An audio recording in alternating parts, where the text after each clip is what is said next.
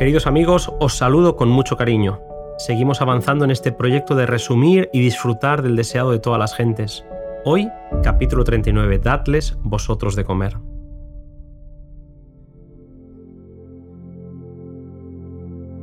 Leíamos en el capítulo anterior que Jesús había buscado un lugar aislado para pasar un tiempo a solas con sus discípulos.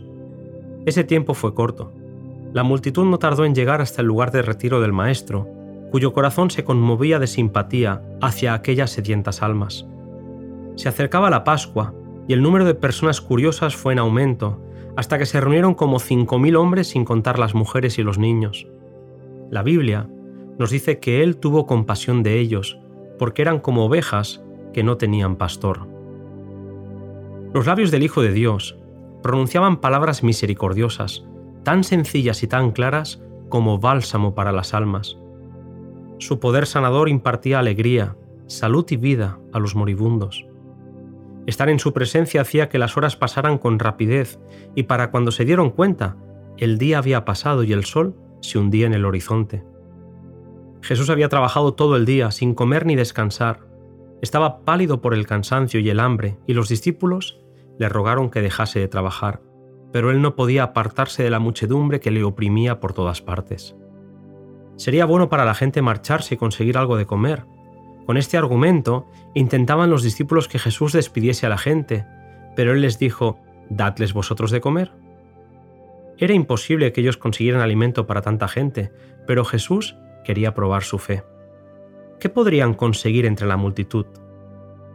Un joven, dijo Andrés, había traído cinco panes de cebada y dos pececillos. Pero ¿qué era eso para tanta gente?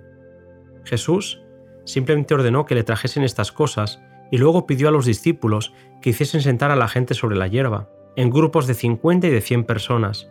Todos podrían presenciar lo que él iba a hacer. Tomando los alimentos y alzando los ojos al cielo, bendijo, partió y dio los panes a los discípulos y los discípulos a la gente. Y comieron todos y se hartaron, y llenaron con las obras doce cestos. Cristo no realizó nunca un milagro que no fuese para suplir una necesidad verdadera, y cada milagro era de un carácter destinado a conducir a la gente al árbol de la vida, cuyas hojas son para la sanidad de todas las naciones. El alimento sencillo que las manos de los discípulos hicieron circular era el menú humilde y diario de los pescadores que vivían alrededor del mar de Galilea. Cristo podría haber extendido delante de la gente una comida opípara, pero los alimentos preparados solamente para satisfacer el apetito no habrían impartido una lección benéfica. Si los hombres fuesen hoy sencillos en sus costumbres y viviesen en armonía con las leyes de la naturaleza como Adán y Eva en el principio, habría abundante provisión para las necesidades de la familia humana. Pero el egoísmo y la complacencia del gusto antinatural han producido pecado y miseria en el mundo, por los excesos de un lado y por la carencia del otro. El Salvador no ha prometido a quienes le sigan los lujos del mundo. Su alimento puede ser sencillo y aún escaso.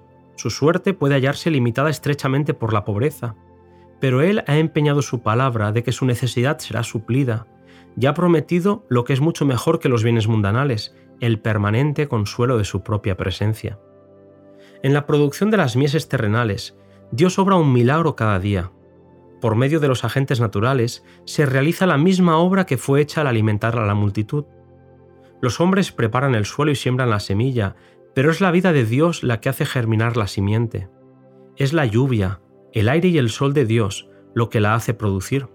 Primero hierba, luego espiga, después grano lleno en la espiga.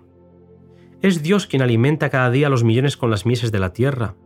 Los hombres están llamados a cooperar con Dios en el cuidado del grano y la preparación del pan, y por eso pierden de vista la intervención divina. No dan a Dios la gloria que se debe a su santo nombre atribuyen la obra de su poder a causas naturales o a instrumentos humanos. Glorifican al hombre en lugar de Dios y pervierten para usos egoístas sus dones misericordiosos, haciendo de ellos una maldición en vez de una bendición. Después que la multitud hubo sido alimentada, sobraba abundante comida, pero nada se había de desperdiciar. Cuando se recogieron los textos de fragmentos, la gente se acordó de sus amigos en casa a quienes querían alegrar con el pan que Cristo había bendecido. El pan es un símbolo de su palabra, y aprendemos que ni una sola palabra concerniente a su salvación eterna habría de caer inútilmente al suelo. Este milagro nos enseña que ante la dificultad debemos depender de Dios. En la obra de beneficiar a los demás, hemos de seguir sus planes. No puede hacerse del yo un centro. El yo no puede recibir honra. Si hacemos planes según nuestras propias ideas, el Señor nos abandonará a nuestros propios errores. Pero cuando después de seguir sus indicaciones somos puestos en estrecheces, Él nos librará.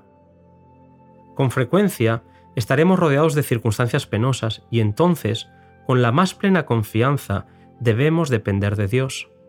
Con frecuencia nos descorazonamos y nos falta la fe, al ver cuán grande es la necesidad y cuán pequeños los medios en nuestras manos.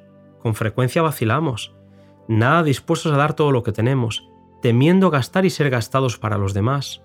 Pero Jesús nos ha ordenado, dadles vosotros de comer. Es un proceso de dependencia. Cristo recibía del Padre, Él impartía a los discípulos, ellos impartían a la multitud y las personas unas a otras.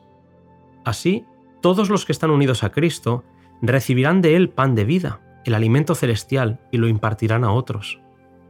Esto debe ser de gran estímulo para sus discípulos de hoy. Cristo es el gran centro, la fuente de toda fuerza. Sus discípulos han de recibir de Él sus provisiones. Los más inteligentes, los mejor dispuestos espiritualmente, pueden otorgar a otros solamente lo que reciben. De sí mismos no pueden suplir en nada las necesidades del alma. Podemos impartir únicamente lo que recibimos de Cristo, y podemos recibir únicamente a medida que impartimos a otros. A medida que continuamos impartiendo, continuamos recibiendo, y cuanto más impartamos, tanto más recibiremos. Así, podemos constantemente creer, confiar, recibir e impartir. En nuestro trabajo para Dios, corremos el peligro de confiar demasiado en lo que el hombre, con sus talentos y capacidad, puede hacer. Así perdemos de vista al único artífice maestro. Con demasiada frecuencia, el que trabaja para Cristo deja de comprender su responsabilidad personal. Corre el peligro de pasar su carga a organizaciones en vez de confiar en aquel que es la fuente de toda fuerza. Es un grave error confiar en la sabiduría humana o en los números para hacer la obra de Dios. El trabajar con éxito para Cristo depende no tanto de los números o del talento como de la pureza del propósito, de la verdadera sencillez de una fe ferviente y confiada. Deben llevarse responsabilidades personales, asumirse deberes personales, realizarse esfuerzos personales en favor de los que no conocen a Cristo. En vez de pasar nuestra responsabilidad a alguna otra persona que consideramos más capacitada que nosotros, obremos según nuestra capacidad. No demos pie a la incredulidad. Cuando estemos rodeados de necesidad, sepamos que Cristo está con nosotros. Pongámonos en comunión con Él. Traigamos nuestros panes de cebada a Jesús. Si la obra es de Dios, Él mismo proveerá los medios para realizarla. Él recompensará al que confía sencilla y honradamente en Él.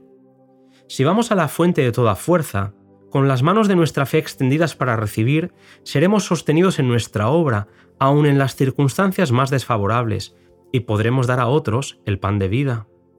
El Señor nos dice, dad y se os dará. Y el que siembra con mezquindad, con mezquindad también segará. Y el que siembra generosamente, generosamente también segará. Hasta aquí, queridos amigos, el resumen de este conocido episodio en la vida de Jesús y sus discípulos. Nuestra siguiente escena, una noche sobre el lago.